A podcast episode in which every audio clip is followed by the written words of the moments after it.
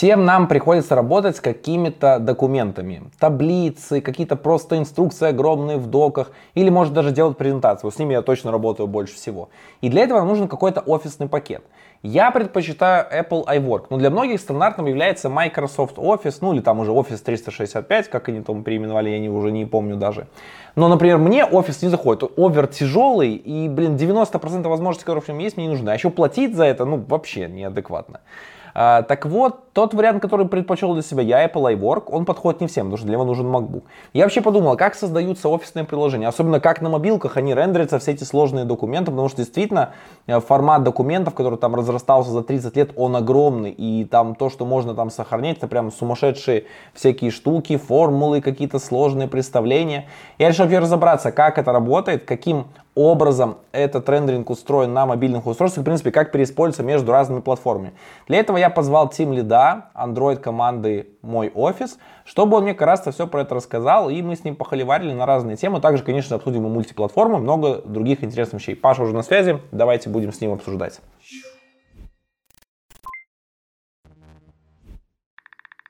Паш, расскажи, пожалуйста, про мой офис. Вообще, что это за программа, что это за или пакет программ, вообще, что из себя это представляет? А, мой офис это набор э, программ.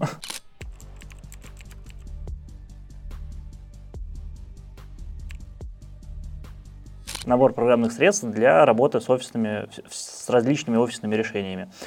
А, сейчас, э, ну, если смотреть на всю нашу продуктовую линейку, то это, по сути, редакторы текста таблиц презентаций, это почтовые сервисы, почтовый сервер, почтовые клиенты под разные платформы. То есть у нас довольно большая линейка продуктов, и она, по сути, бьет в идею, что вот есть Microsoft Office, есть там Google Office, э, ну, Google документы, и, соответственно, мы а, закрываем э, потребности клиентов всяких разных вот, в офисном ПО и в офисной экосистеме. Тут даже мы в последнее время так говорим, рассказываем, что это типа целая экосистема для работы э, с офисными продуктами, ну, с офис, для работы с офисными потребностями. Вот.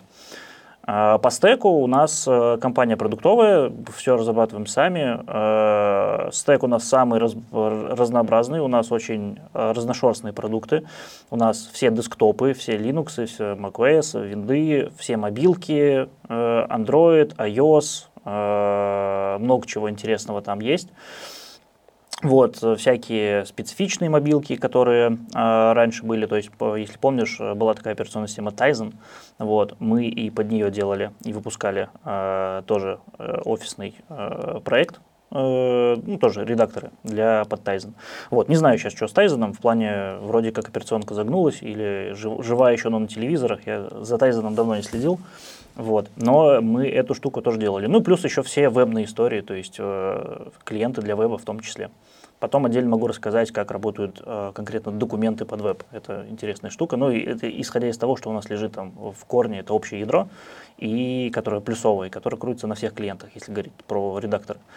Вот. И, соответственно, это, это самое ядро, оно собирается вообще подо все, вот, в том числе под веб. У меня, смотри, самое, наверное, интересное понимание такое происходит офисных вообще программ. Вот, конечно, для нас, типа, наверное, уже даже там э, Word или Excel, вот, они уже стали какими-то даже, скажем, для работы с документами уже просто не просто программами, а прямо вот уже именованием по умолчанию, там, типа, там, отк- открыть в Word, да, как вот, да, как гуглить уже прям все, вот прямо это я, наверное, за лет 10 своей вот того активного опыта IT много всяких пакетов видел, как и под Android, так и десктоп, там OpenOffice, LibreOffice, там, ну каких только офисов не было. А, вот. А, и у меня всегда был с ними опыт такой, что, в принципе, стандарт, который есть документов, то есть его развивает Microsoft, и он огромный, прям вот реально огромный, большой, то есть там столько всего можно в документах сделать, а, и поэтому вот у меня вообще вопрос, а насколько вот реально поддержать все, что там есть? Да, э, вопрос хороший. Он э, действительно в текущем виде, то есть в котором есть этот стандарт, стандарт вообще называется OXML. Э, это спецификация, по сути, которую предоставляет, которая сейчас владеет и поддерживает Microsoft. Насколько мне известно, если что, я мобильный разработчик, я не очень сильно разбираюсь во всей вот этой штуке, связанной с со стандартизацией, с именно низкоуровневыми фичами редактирования. Позже станет понятно почему, как у нас это все разбито вот, э, по частям. Вот. Но те вещи, о которых э, могу рассказывать, э, ну, которые плюс-минус знаю, что вот есть два стандарта. Это OXML и ODF, Open Document формат. OXML принадлежит, по сути, Microsoft, он его поддерживает, это открытая спецификация, открытая в том плане, что Microsoft ее открыла там вроде как не а, от хорошей жизни, но тем не менее она ее открыла, поэтому по, этому, по этой спецификации а, можно а, создавать ПО, которое будет читать эту, документы, созданные с этой спецификацией, и что-то с ними делать. Вот. ОДФ, э, соответственно, это альтернативная спецификация, открытая, они часто пересекаются во многих вещах, они похожи. Вот. Э, детальнее рассказать не смогу, но что про, про них важно сказать, что они, во-первых, оба находятся, в, э, являются частью ISO, то есть прям они настолько спецификации, что на уровне международной системы, как расшифровывается, международная система ну, короче, международный, международный стандарт, можно так назвать. Вот. Но интересное отличие ОДФ конкретно в нашем случае, что ОДФ еще э, внесен в ГОСТ. То есть, условно, э, в ГОСТе прописаны относительно, ну, в российских э, стандартах, а, ОДФ является частью этого стандарта, и поэтому к нему у нас, у нас в стране относятся таким образом, что в первую очередь смотрят на этот стандарт, если речь идет про какие-то вещи, где нужно, нужно, нужно работать со всякими гостовыми историями. Вот. Это что относительно стандартов. Соответственно, OXML, он поддерживает действительно там очень много всего. И, по сути, формат документов, это DocX, э, SLXX и прочее, это, они описаны внутри стандарта. И, соответственно, это непосредственно форматы для конкретных э, документов. Э, текстовых, табличных, презентационных и прочих. Вот, соответственно, когда говорить поддержать фичи стандарта, э, тут на самом деле есть два нюанса. Первое, что э, фичи стандарта и фичи, ну, в данном случае стандарты или формата какого-то конкретно, и фичи редактора, которые с этим работают, это две э, вещи, которые часто путают, то есть часто говорят, нужно поддержать фичи формата, а на самом деле подразумеваются какие-то фичи, которые есть в конкретном редакторе. И тут есть разные вариации того, что, что может быть. Например, э, ну, я буду проводить аналогии с э, тем, что есть у нас, и как оно э, работает, э, как, как оно поддерживается.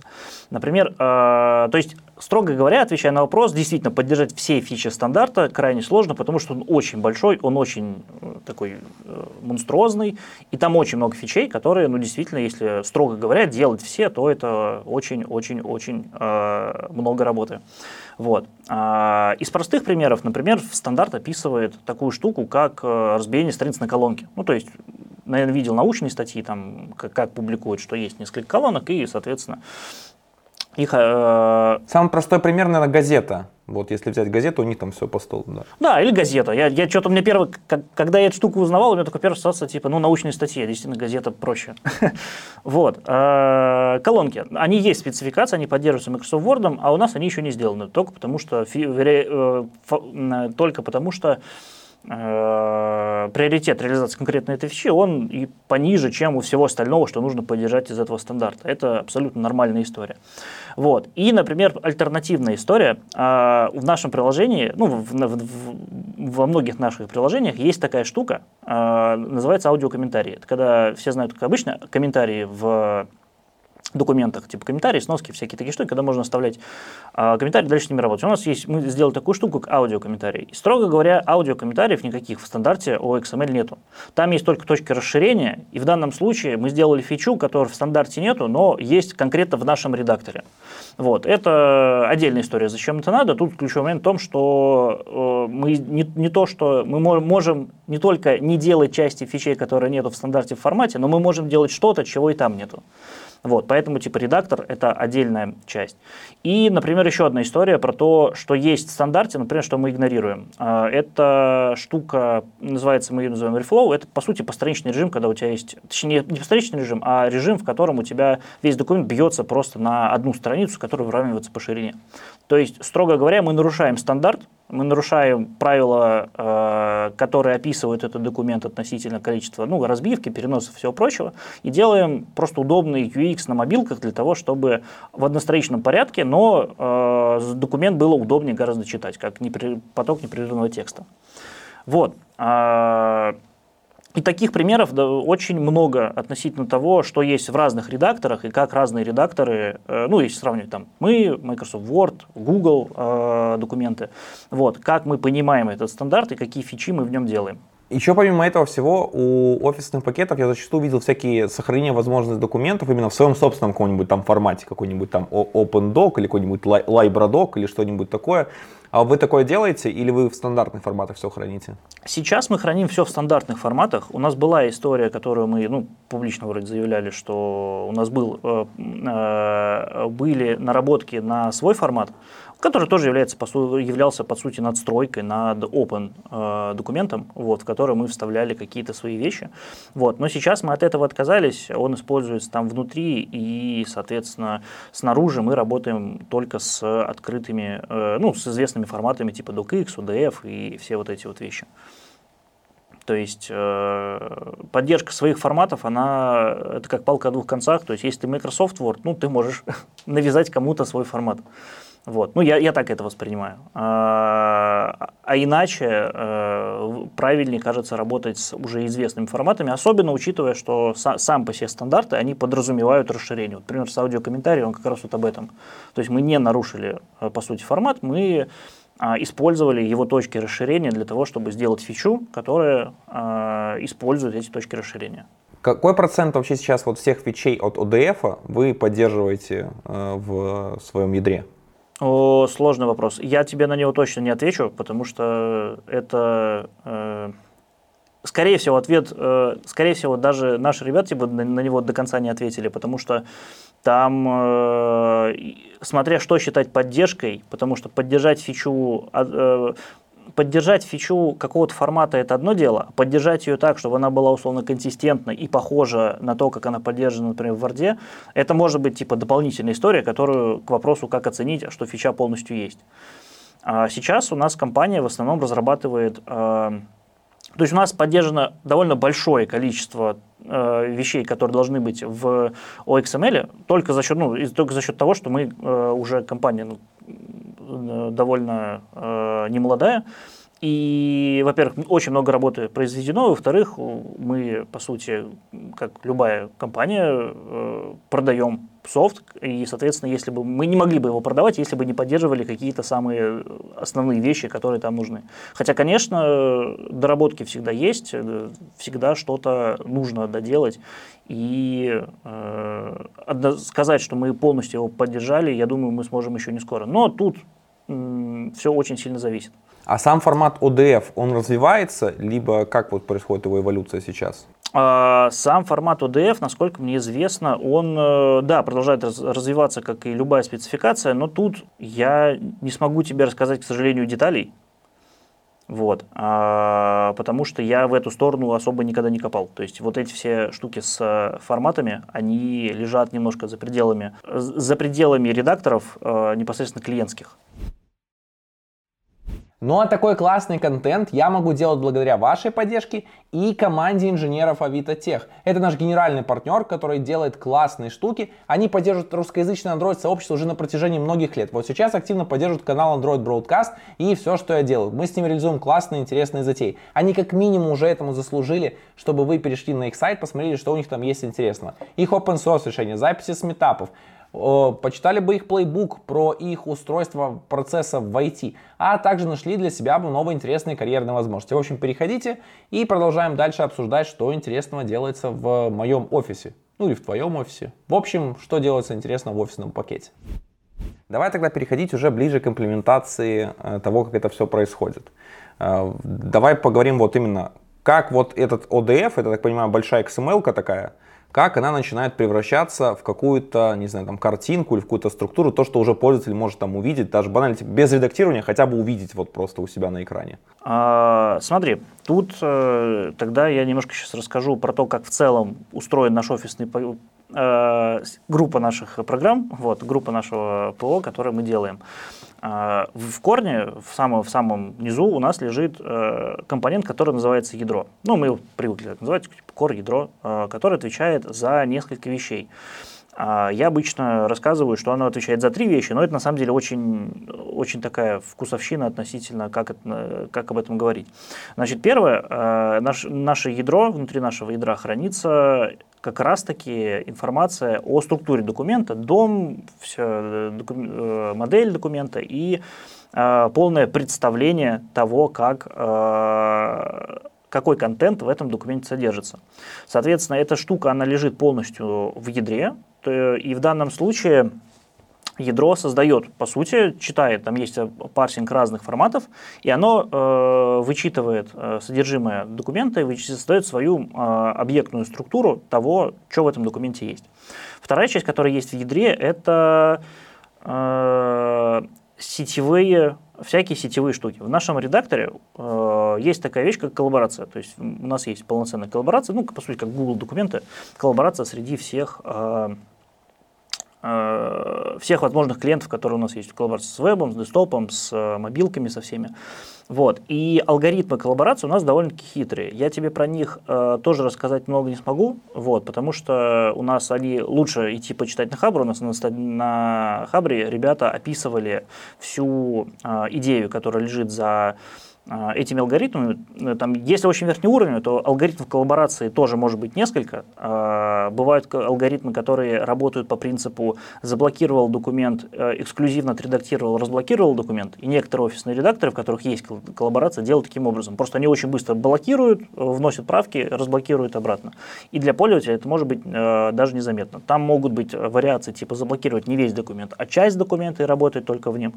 Вот. А, и это, соответственно, один подход. Другой подход, э, когда э, документ э, не блокируется, а когда происходит инкрементальное применение правок, то есть когда каждый клиент генерирует поток исходящих операций, вот. И, а сервер э, эти операции принимает и применяет определенные алгоритмы трансформации этих операций, вычисляя, как, э, какие, э, как две операции сложить так, чтобы получилась какая-то третья, которая реально поменяет э, модель документа и пришлет эти обновленную, обновленную модель документа обратно клиентам. Ну, то есть, условно, у нас есть э, слово «привет», соответственно, один коллаборатор ставит э, курсор в начало, другой в конец, первый удаляет «п», второй удаляет «т». Соответственно, летят две правки к э, создаются два события, они летят от разных клиентов, э, прилетают на сервер коллаборации, сервер коллаборации объединяет эти два э, две правки, две эти операции в одну операцию, применяет ее, и дальше новый div того, что происходит с этим, с этим Э, документом отправляет обратно э, обоим клиентам. И таким образом оба клиента видят э, изменения. И ни один из клиентов ядро эксклюзивно, э, документ эксклюзивно не блокирует. Там на самом деле очень много всего интересного, как это работает внутри. То есть это прям большой, большая часть тоже э, бизнес-логики ядра, которая с, э, внутри описывает все вот эти э, операции. Вот. И третья часть, э, которой я тоже обычно рассказываю, когда говорю про ядро, это алгоритмы рисования. То есть тут важно отметить, что наше ядро обеспечивает, гарантирует то, что на всех клиентах документы будут выглядеть идентично. Как раз таки за счет того, что там внутри лежит один и тот же Э, движок э, отрисовки содержимого документа. То есть, если у нас, по сути, есть модель, то мы можем написать алгоритм, который эту, эту модель рисует где-то. А, сделано это интересным образом. Э, каждый клиент, по сути, делает свою реализацию класса, который ну, условно можно назвать Painter. У этого, мет, у этого класса который на плюсах написан, есть, по сути, методы э, уровня. Нарисуй линию, нарисуй прямоугольник, очень похож на Canvas API, на самом деле, который в Android. Вот, и, э, соответственно, задача каждого клиента реализовать этот Painter для того, чтобы э, на конкретной платформе целевой сделать отображение документа теми средствами, которые есть на платформе. То есть сама бизнес-логика рисования документа, то, как э, этим пейнтером управлять, э, вызывать последовательные операции, перемести, нарисуй линию, нарисуй букву, перемести еще что-нибудь, нарисуй там таблицу, ну, условно, таблицу как набор линий. Э, эта логика лежит в ядре, и, соответственно, ядро зная, отвечает за то, как нужно от, э, нарисовать модель. Но она это делает, ничего не зная о конкретной реализации движка, которая на платформе своя. У нас э, мы используем на Android э, у нас несколько была, была эволюция э, того, как мы рисовали э, содержимое документов, вот, и, соответственно, раньше у нас э, реализация была чисто на очень низкоуровневая, прямо в OpenGL, шла. Потом, сейчас мы эволюционировали до, до такого гибридного подхода, когда у нас часть на плюсах, часть на JVM стороне, э, и за счет этого появляются очень интересные некоторые штуки, которые э, сложно достижимы, если у тебя все внутри, э, условно, э, OpenGL сделаны. Так вот, а, это к вопросу, чё, э, как, как э, отобразить документ, как сделать, чтобы рисовался. Соответственно, первая часть у нас есть ядро, в которое мы, по сути, загружаем каким-то образом содержимое документа, ну, условно, даем ему путь до, вызываем метод open у модели, и говорим, вот, открой этот документ по этому пути. Он его открывает, он его внутри полностью парсит, а, создает внутреннюю модель, и после этого мы делаем следующую операцию. Например, ты говоришь, как отрисовать, э, отрисоваться. Мы, по сути, следующим вызовом вызываем у него метод там, draw, передаем туда инстанс painter, который э, реализует, по сути, все вот эти операции, низкоуровневые операции рисования на платформе. И, соответственно, после этого где-то, в зависимости от того, где, что за painter мы передали, вот, э, мы видим содержимое этого документа, ну, условно, содержимое страницы, потому что если текстовый документ, мы ему даем там draw, вот тебе painter, нарисуй мне вот эту страницу. Вот, и он рисует контент э, этой страницы. И вот на основе этой логики уже строится вся остальная часть, связанная с, с редакторами, по сути, Э, у нас есть модель, мы ее один раз загрузили, и дальше мы с ней работаем. Мы вызываем ее всякие методы вроде вставь текст, поставь курсор, перемести курсор, дай мне текст под курсором, если нужно что-то сделать. И периодически вызываем у него нарисуй себя, нарисуй себя после того, как мы что-то э, что с ним поделали. А вообще вы не думали о какой-нибудь, там, не знаю, интеграции или там ския себе, что просто рисовать везде единым стилем? Потому что ския везде есть. Да. А, ну, строго говоря, мы используем скию, вот, просто тут настолько ски, э, одной ски э, тут не обойдешься, вот, э, но ския сейчас используется, ския используется вроде как на десктопе э, для своих целей, потому что условно десктопы у нас написано на Qt. Э, соответственно, весь стек э, весь стек, э, весь стек документов, то, как он работает, он кьютовый. Соответственно, там кьютовая реализация пейнтера, которая работает по сути, со своими сущностями. В андроиде мы как раз используем скию, но не ту скию, которая лежит в андроиде. Э, ну, в андроиде за, за всю графику тоже отвечает ски, это, по сути, фронта к э, более низкоуровневым вещам. Вот. И, соответственно, до этой ски, к сожалению, не достучаться, потому что, ну, на тот момент, когда мы это делали, а это было очень давно, ее в индике точно не было, э, к ней зацепок. Вот, а, поэтому мы используем скию самостоятельно, э, свою версию, вот, и, соответственно, с помощью ски мы рисуем, по сути, на битмапах э, андроидовских. Вот, на iOS рисование сделано тоже немножко по-своему. Там немного другой подход. Э, там не используется ския, а там используется рисование, по сути, на практически на контролах iOS. Вот. Отдельная история, почему так это сделано, но э, смысл в том, что так сделано. Вот. И интересно, это как раз интересное следствие того, как у нас устроены редакторы. Э, они так спроектированы, что на каждом клиенте очень много свободы. Вот. А, ну и главное, что причина, почему невозможно везде использовать скию, потому что есть веб. А на веб скию вроде как э, нормально, ну, она не запускается. Хотя тут я тоже, я этот вопрос давненько не копал. Вот. Но на вебе там движок рендеринга, он вообще свой. То есть там это все делается через... Э, э, дай вспомню. Там интересная штука. Э, оно работает так, что оно часть э, рендерит, там же на воркерах все работает, и нет такого понятия, что, э, как мы привыкли там в андроиде. Соответственно, там часть э, рендеринга работает в, ну, по сути, в UI-потоке в основном, часть э, делегируется воркером, и вот это все ко- координации, кто рисует какой кусок, вот, э, накладывает определенный, э, определенные ограничения на то, как на вебе рисовать контент документов. Э, может оказаться, что идея со ски, она э, звучит хорошо, вот, но есть места, в которых э, скию не запустить, в которых ски, э, со ски не получится, и поэтому э, это решение отдано на откуп, по сути, командам, которые отвечают за конкретную платформу, и она уже принимает решение использовать скию, использовать что-то другое, что больше подходит. И кажется, это вполне рабочий механизм, учитывая, сколько у нас уже времени он живет. Ты еще сказал, что вы стараетесь одинаково отображать документы на разных платформах. Но ты же сам сказал, что как бы на мобилках что-то делается по-другому. Ну, просто в силу там ограниченности экрана. И мне кажется, что прям одинаковый опыт, ну, не получится сделать. Ну, все правильно. Когда я говорю отображать одинаково, это я имею в виду, что на каждой платформе документ, который сверстан один и тот же документ, который сверстан одним образом, должен уметь отрендериться, быть в состоянии отрендериться абсолютно идентично. Ну, то есть не должно быть такого, что у тебя на андроиде текст такой ширины, на iOS почему-то он рендерится типа сжато.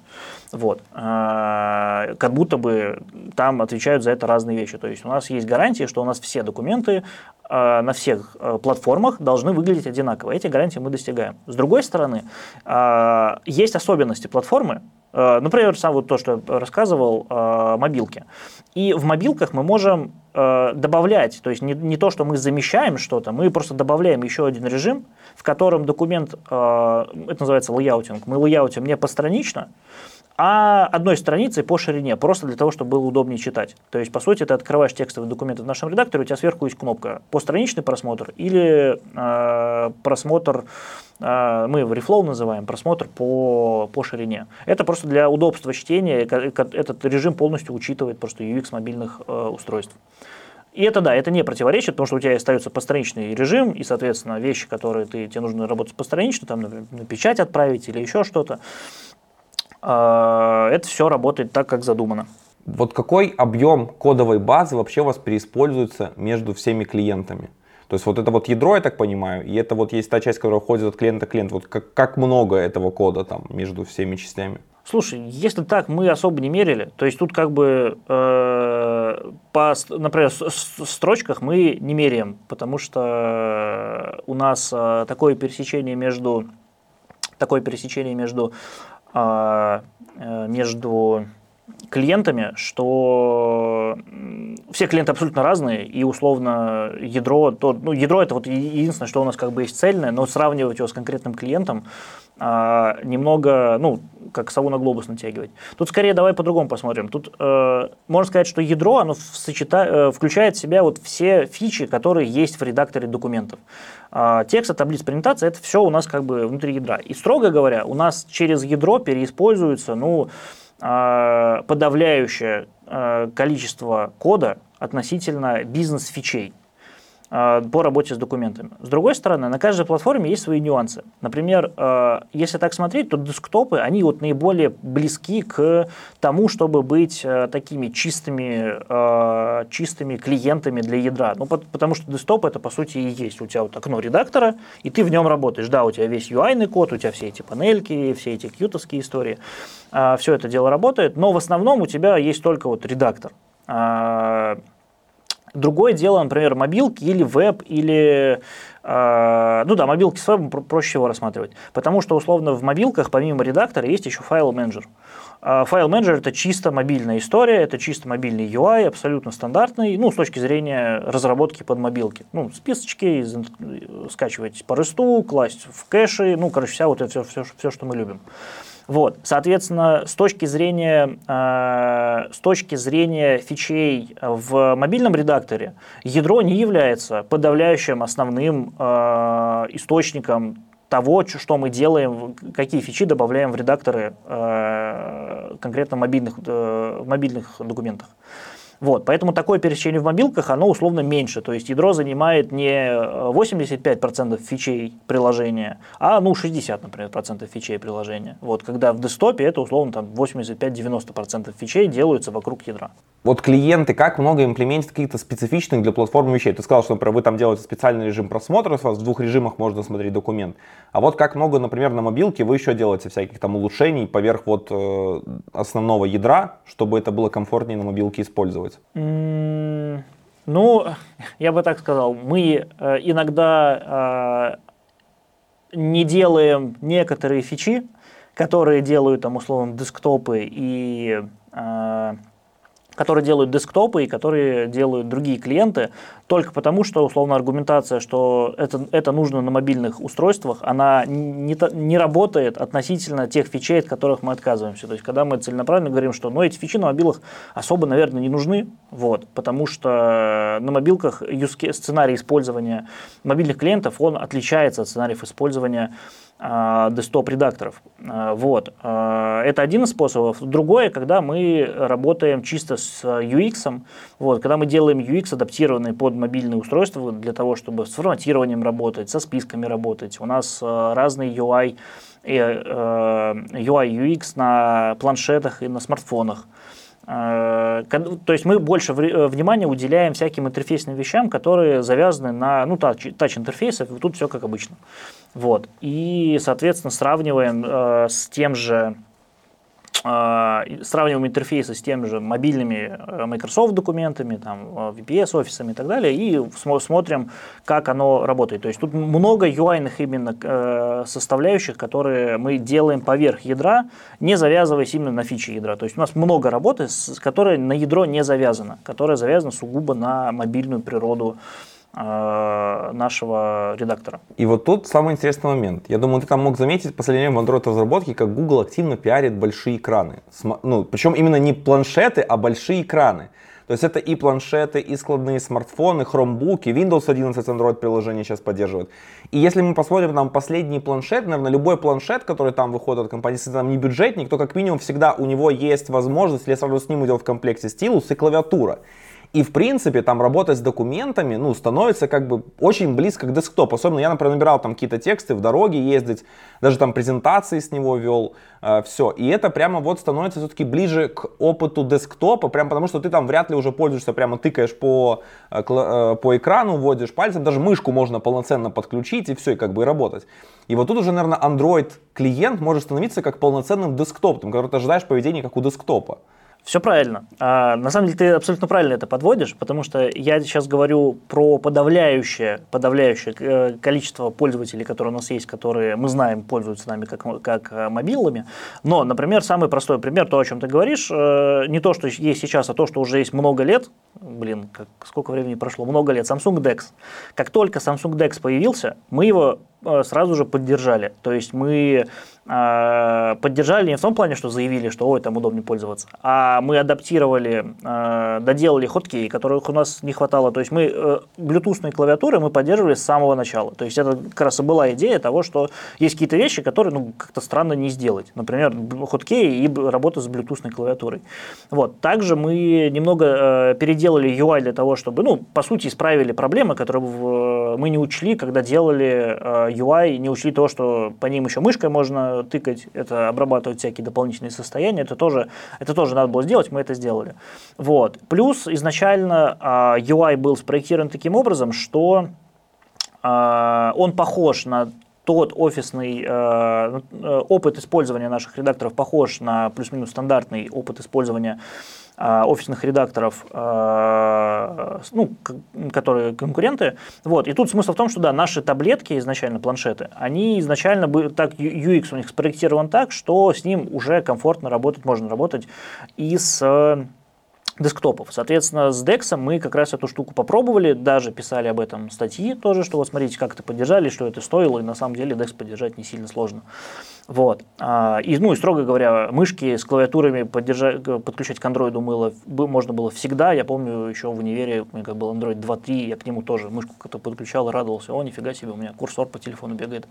Вот. То есть все эти истории, они были давно, и, соответственно, такие вещи, как э, э, физические клавиатуры, физические мыши и а, некоторые особенности поведения редактора, ну, например, поддержка колеса, но документ, очевидно, должен листаться, когда ты по нему колесиком скроллишь. А это, ну, это нужно поддержать, потому что э, в нашем случае, потому что это не будет работать с коробки, потому что у нас там все кастомное, у нас все самостоятельно сделанное, и поэтому вот, вот эти вещи нужно поддержать.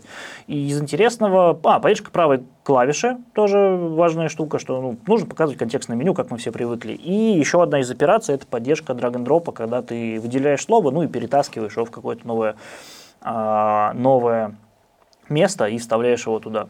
А, эту штуку мы тоже делали, и, соответственно, это было еще тогда, когда только DEX появлялся. Я, честно говоря, даже не помню, в каком году это было. Вот, помню, что давно. И то, что оно сейчас развивается в эту сторону, это здорово. Это действительно ставит э, мне самому это приятно, потому что, ну, условно, да, мы все, все время делали как бы клиента для мобильных, а тут оба-на, и получается, что сами мобильные трансформировались, а мы смогли это дело учесть и смогли трансформироваться вместе с ними. А вот то, что происходит, активная поддержка там в Android 12L, в Android 13 планшетов, вы вообще как-то ориентируетесь на эти изменения? Пока что не слишком сильно, потому что, ну, условно, команды, размер команд ограничены, фичей всегда больше, чем людей и так далее, и есть фичи более э, бизнесово понятные, более э, реализуемые, вот. А, то есть сейчас мы пока живем на том, что у нас есть, ну, на поддержке тех фичей, которые есть сейчас. Вот. А, но некоторые новые вещи, которые мы делаем, вот, мы их делаем, да, с оглядкой на Android L, но какого-то сильного фокуса туда нету только за счет того, что там, ну, там не то чтобы большой rocket science. Вот. Но в целом поддержка просто это может так, звучать, как будто мы на это забили. Тут скорее идея в том, что мы всегда ориентировались на то, что могут быть большие планшеты, и форм-факторы у нас абсолютно разные, и интерфейс у нас резинится. Поэтому мы естественным образом скорее эти вещи поддерживаем и о них думаем. Смотри, я всегда думал, что именно на телефонах, то есть если документы смотрят, то именно вот обычно как-то в режиме просмотра может вносить какие-то минорные правки, вряд ли там делают какие-то сложные вещи. А на планшетах или там десктопах, больших системах, больше уже занимаются именно редактированием. То есть, ну, с увеличением экрана вносится больше правок, скажем. Вот у вас есть такая статистика, вот действительно, что это так и есть? слушай, нет, у нас такой статистики нету, э, в том плане, что, ну, мы за статистикой смотрим, но каких-то таких сильных корреляций, что вот на планшетах вот больше редактируют, у нас таких сильных свидетельств нету. То есть, действительно, ты абсолютно прав. Основной пользовательский сценарий на смартфонах – это чтение. Вот, тут ничего зазорного нету, потому что, ну, разные девайсы, девайсы, разные форфакторы, по-разному у каждого свои потребности относительно э, разных форфакторов. Вот. Э, то, что на таблетках больше редактируют, э, тут скорее сказывается то, что таблеток в принципе не очень много. Вот. И, соответственно, рынок смартфонов он сильно больше, чем э, планшетов, ну, если про Android говорить. Вот, поэтому э, каких-то сильных зависимостей и корреляций мы тут не видим, хотя, с другой стороны, может быть, мы сейчас не сильно внимательно туда смотрим. То есть э, сейчас фокусы немножко другие, поэтому мы вот так, такого рода анализ мы, мы пока не проводим. То есть мы условно мы живем э, с идеей, что редактируют столько же, сколько и смотрят. Поэтому мы все, э, все наши силы заточены на то, чтобы у нас одинаково хорошо работали и просмотр, и редактирование. То есть мы понимаем, что да, в основном нас смотрят, вот, но мы никогда не забиваем на редактирование, и, соответственно, редактирование поддерживается того, что есть, редактирование поддерживается в полном объеме. А вот всех из ваших поддерживаемых платформ, я имею в виду там Android, iOS, Desktop, Web. Вот какая самая популярная у вас среди пользователей? А, ну, я так скажу. По официальным данным, самое популярное у нас среди пользователей относительно количества активных установок и э, количества того, чем а, можно а, пользоваться, ну, где можно получить, это как раз-таки Android. Несколько лет назад появилась такая штука, как предустановки. Телефоны, продающиеся на территории РФ, должны идти условно с набором предустановленного софта. Это как бы не хорошо, не плохо, тут можно по-разному судить. Я в разное время по-разному на это реагировал. Вот. Э, суть в том, что это факт, и, соответственно, у нас э, и до этого был плюс-минус хороший органический рост э, для нашей категории. Ну, условно, мы не развлекательные приложения делаем, мы делаем инструменты для работы с документами. Вот. И тем не менее, даже в этом случае у нас был довольно хороший рост, а после появления предустановок, соответственно, рост он кратно вырос за счет просто того, что нас стали ставить э, наряду с другими приложениями, которые сейчас входят в предустановку, типа там Сбера, типа ну, всего, что сейчас... Смотри, мне интересно, вот активная пользовательская, вот у вас есть активная пользовательская база.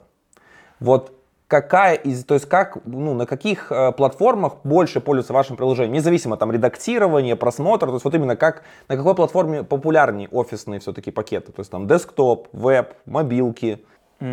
Смотри, давай тогда, чтобы ответить э, на твой вопрос, еще немножко, э, ф, еще немножко дополнительной информации о том, что компания делает?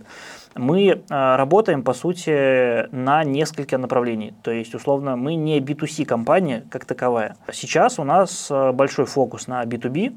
Вот, соответственно, основные продажи, э, и если говорить про коммерческую составляющую всего, что мы делаем, оно лежит на как раз-таки на B2B сегменте. Вот. И эта история как раз про то, что есть люди, которые платят за софт деньги. Ну, по сути, так, это большой кусок. То есть, и это фокус компании а, в, текущий, в текущий момент. Так вот, как раз такие большинство пользователей, опять же, я тебе могу э, еще раз повторить, большинство пользователей именно реальных, живых, которые пользуются, они по-прежнему на андроиде, потому что Android это единственный а, э, наш клиент, который э, давным-давно заскочил на B2C сегмент. То есть доступный, он долгое время был единственным э, клиентом, ну, Android и iOS, я имею в виду, если вместе смотреть. Э, мобильные наши клиенты были единственным доступны для B2C клиентов, э, которые э, могут э, поработать с нашим офисом, а все остальное это была история про, про B2B рынок. Вот, поэтому сейчас на, также, на, э, после того, как появилась предустановка и э, мобилки взлетели, мы также выпустили еще э, э, десктопные редакторы, десктопные редакторы э, для свободного, ну, условно, то, тоже для домашнего использования. Я вот тут не расскажу, как конкретно продукты называются, это к маркетологам скорее. Вот. Но смысл в том, что сейчас в свободном доступе ты можешь пойти скачать, по сути, домашний, домашний десктоп и мобилки. Вот. Но за счет того, что в мобилках есть предустановки, то строго отвечая на твой вопрос, наиболее популярны именно мобилки, именно Android, за счет того, что там просто ну, очень большое количество установок есть сейчас. Вот. Ну и плюс, опять же, и там это проще мерить, потому что ну, Google Play, App Store, он статистику так отдает. Вот смотри, допустим, я захотел попасть в вашу команду. Какой стек разработки мне нужно знать на андроиде, может какие там специфичные технологии или что-то еще, чтобы полноценно вот влиться в вашу команду без всяких проблем? А, смотри, тут э, вопрос хороший. Я периодически его на, на него думаю самостоятельно, э, что все ли мы правильно делаем и что, э, что вообще нужно, куда мы идем и что развиваем. В целом, учитывая вот тот аспект, который у нас есть, что у нас очень нетривиальное приложение, то есть э, оно много всего внутри под капотом интересного и э, необычного, и, соответственно, как минимум это плюсы, то есть у нас плюсовое ядро, с ними так или иначе надо работать. Вот. Не, не каждый день, не обязательно, но условно, если у тебя есть опыт с плюсами, и если тебе не воротит от плюсов, то это уже хорошо, в плане это, это хороший бонус, значит, что ты сможешь закрывать часть задач, которые не сложные, не rocket science, ну просто они есть, потому что у нас плюсовое ядро в э, центре нашего приложения стоит. Нужно знать GNI или именно нужно знать э, NDK и работу C++? А, ну, желательно знать э, работу C++, Э, как, как, что это за, за язык, как он работает, в чем приколы, управление памятью, все эти вещи. Плюс, ну, желательно знать а, особенности GNI, но на самом деле это не сильно сложная история. Там есть хорошие статьи и спеки, которые, если ты знаешь плюсы и знаешь Java, то GNI ты тоже типа за пару дней разберешься, что куда, как мапится одно в другое и какие там есть ограничения. А, то есть не нужно быть хардкорным C++ разработчиком, и более того, наличие плюсов – это бонус, это не обязательное требование. Вот. Но вот это так мы идем с самого низкого уровня. А, а так, стандартный стек Java, Kotlin а, на уровне э, пишу код несколько лет, э, могу рассказать, могу показать.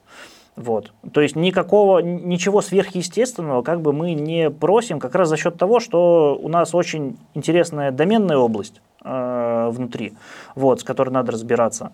И мы максимально стараемся некоторые вещи делать ну, максимально стандартным, простым образом. Вот, то есть не оверинженерить в каких-то местах.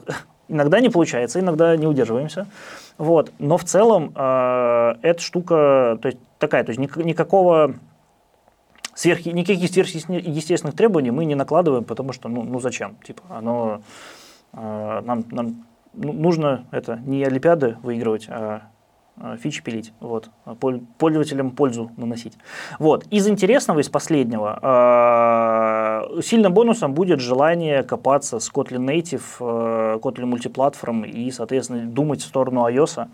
Вот, только за счет того, что э, это требование, ну как, это пожелание, у нас есть также зеркальное к iOS смотреть в сторону Kotlin Native, Kotlin Multiplatform и копать в сторону Android.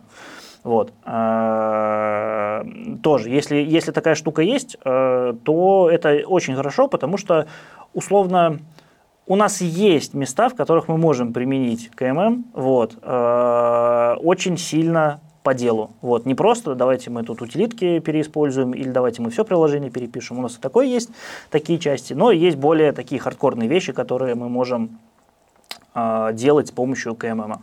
Какие у вас есть особенности разработки приложения? Я имею в виду там архитектура, может там какая-то особенности заработать того, что у вас есть C++ ядро, то есть, может, вы какие-то там интересные подходы используете, чтобы все это могло работать? Вот можешь про такие штуки рассказать? Да, давай. Это хорошая штука. Вот это тоже к вопросу, э, что нужно знать, что нужно уметь, и главное, почему. То есть, я обычно собеседователь, когда эта штука заходит, я каждый свой вопрос готов ответить и пояснить, типа, зачем нам это важно, почему мы это спрашиваем. Вот. А, ну, про плюсы ты уже сам сказал. Да, у нас есть плюсовая часть. Если, если ты плюсы знаешь, то это хорошо. Вот, потому что плюсовое ядро, слой биндингов вокруг плюсов. Ну, биндинги это по сути связующие GNI, GNI вещи, которые работают, э, которые связывают плюсы и Java. Плюс у нас там довольно интересно сделано очень много на шаблонах, вот, поэтому желательно из плюсов знать, что такое шаблоны, ну и не бояться их хотя бы читать, понимать, что там вообще происходит. Вот. За, счет, за, за счет этого у нас, по сути, очень легкая работа с GNI слоем есть. Вот. А Вообще, помимо плюсов, это одна из вещей, которых э, связаны с э, сложностью проекта. Ну, сложность в том плане, что нетипичность. А, у нас довольно много сложных вещей, помимо этого. А, например, есть э, вот я рассказывал вот эту часть, которую э, про то, как рендерится, отобразить документ. Типа, ну, мы вызываем Painter, передаем туда индекс странички, ну, вот оно нарисовалось. Вот, это, по сути, очень сильное упрощение э, того, как в реальности у нас рисуются документы. Э, строго говоря, во-первых, Painter нужно уметь написать, который, э, который э, рисует на битмапе, который э, тоже, он на чистых голых плюсах, вот, и, соответственно, это тоже плюсовая часть, которую, с которой ну, тоже нужно работать, но там тоже не rocket science, там типа все плюс-минус э, адекватно. Но самое интересное, что происходит дальше, потому что условно был, я так скажу, был какой-то период, когда у нас рисовалось, э, контент рисовался чисто на OpenGL, и, как я говорил, были некоторые э, вещи, которые, э, которые были неудобны в связи с тем, как рисуется этот контент. То есть из самого простого, ну помимо того, что его писали чисто плюсовики э, абсолютно низкоуровневые, и никто из мобилок туда и не думал лезть, вот, не то, что, не то, что контрибьютить, а даже читать не очень хотелось, что там есть. Из практического, э, из, в практическом смысле там была проблема самая простая. У нас э, контент документа рисуется в OpenGL контексте на своем э, Surface либо на текстуре. Вот. Я не помню, что-то, по-моему, это еще сюрфейсы были. Вот. А, соответственно, а весь UI, весь UI слой, все обвязки, курсорчики, выделение таблиц, вот это все рисовалось на UI слое на уже нативном андроидовском. Ну и, соответственно, получается, что когда у тебя два контрола, у тебя есть текст и у тебя есть курсор, и они рисуются в разных потоках, у тебя могут быть вот такие вот ситуации. Ты скроллишь, и они типа расходятся. Вот. Поэтому мы э, через какое-то время э, переписали наш движок э, с чисто плюсового OpenGL на такой гибридный как раз-таки вот ситуации, когда у нас, по сути, в плюсах остается часть, которая, с помощью которого ядро рисует кусок документа на битмапине, ну, то есть мы можем скармливать его, по сути, вот этот метод в плюс, сейчас у нас в документах выглядит таким образом, что метод, у модели есть метод draw, который в себя примет а, номер страницы, если про тексты говорить, битмапину и координаты, э, координаты в документе, которые нужно нарисовать на этой битмапине. А, то есть мы можем нарисовать кусок документа вот на этом битмапе. И дальше вопрос, что дальше мы будем делать с этой битмапой. Так вот, э, идея в том, что сейчас уже все привыкли, что в, в современных телефонах, даже бюджетниках, там что-то под, под 6, 4-6 гигов оперативы, все классно, все отлично, особо перформанса проблем нет, нет, все работает, летает. Но так было не всегда, и, соответственно, все помнят, что в мобилках в андроиде а, огромная проблема с фрагментацией, что есть, условно, Nexus, кто помнит, э, которые вроде работают плюс-минус быстро, есть, есть флагманы, а есть всякие вещи, которые работают очень медленно, на очень слабых цифровых процессорах, и там надо что-то с этим тоже делать. Вот. А, это первое ограничение. Второе ограничение связано сугубо с архитектурой того, как у нас ядро работает.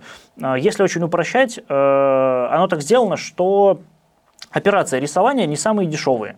То есть, если бы мы рисовали, вот OpenGL, чем еще рисование э, было не очень хорошо, что тебе же нужно рисовать контент документа, например, ты скроллишь документы, тебе, по сути, нужно э, с фреймрейтом того скролла по сути, 60 кадров в секунду, чтобы все плавненько было. Вот. Рисовать, э, просить ядро, а перерисуй ко мне весь контент, но только с небольшой сдвижкой. Вот. И, соответственно, каждый раз просить это делать ядро, это тяжелая операция, и приводило к тому, что ну, невозможно на, такое, с, на слабом устройстве отрисовать это, не превратив в слайд-шоу.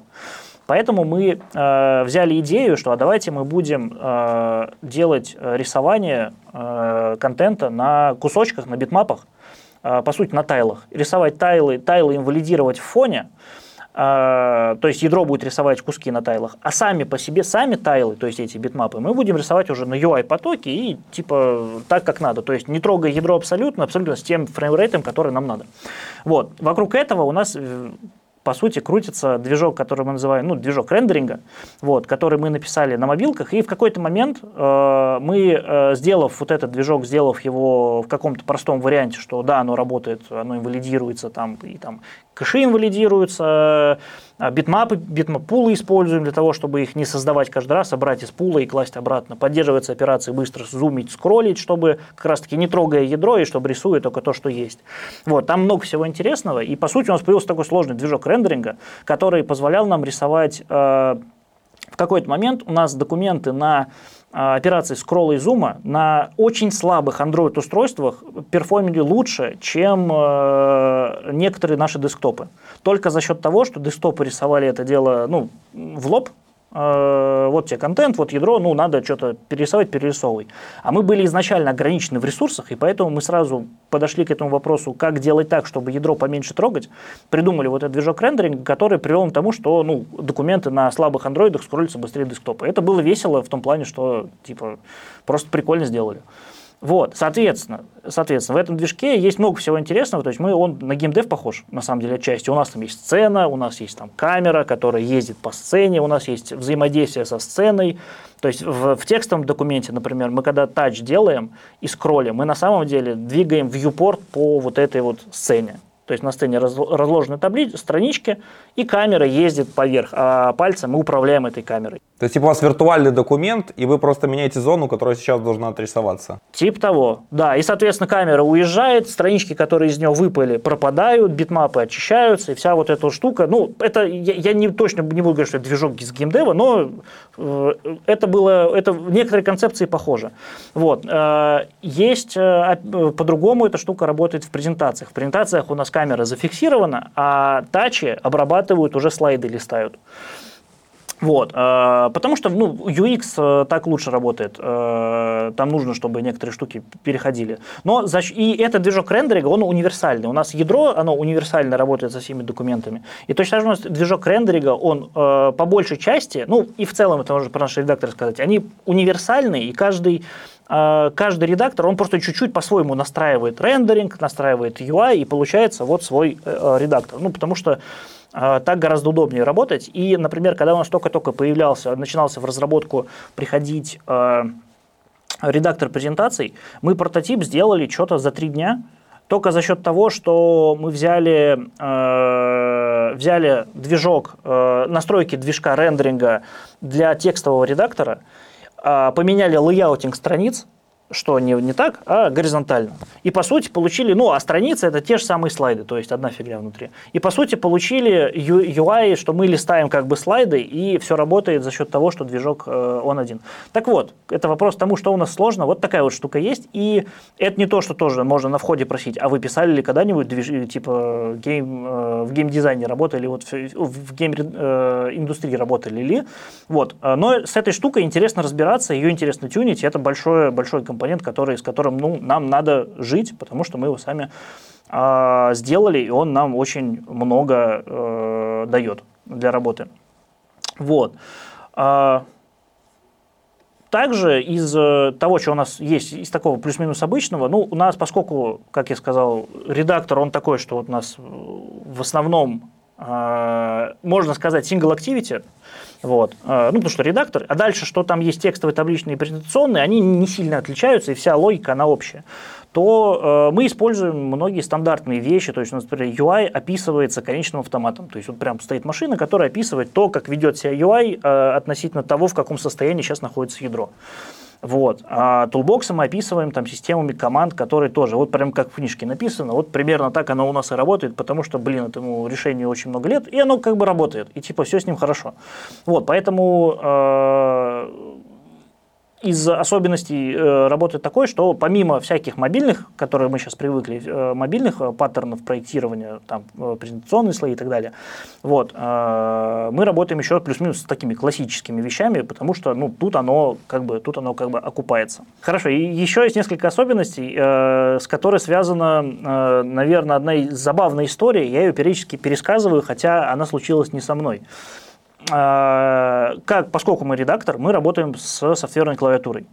Софтверная клавиатура ее способ работы отличается от того, как работает хардверная клавиатура. Хардверная клавиатура, ну, по сути, ты кнопку нажимаешь, она в, те, э, в тебя вон, в юхе, например, в которой есть фокус, прилетает on-key event, и, по сути, или on-key down, там, в зависимости. И, соответственно, прилетает, ты берешь букву и что-то с ней делаешь. А софтверная клавиатура работает гораздо хитрее, и там прям все вот эти вот штуки с предиктивным вводом, с автокомплитом и со всем прочим, это все надо поддерживать. Вот.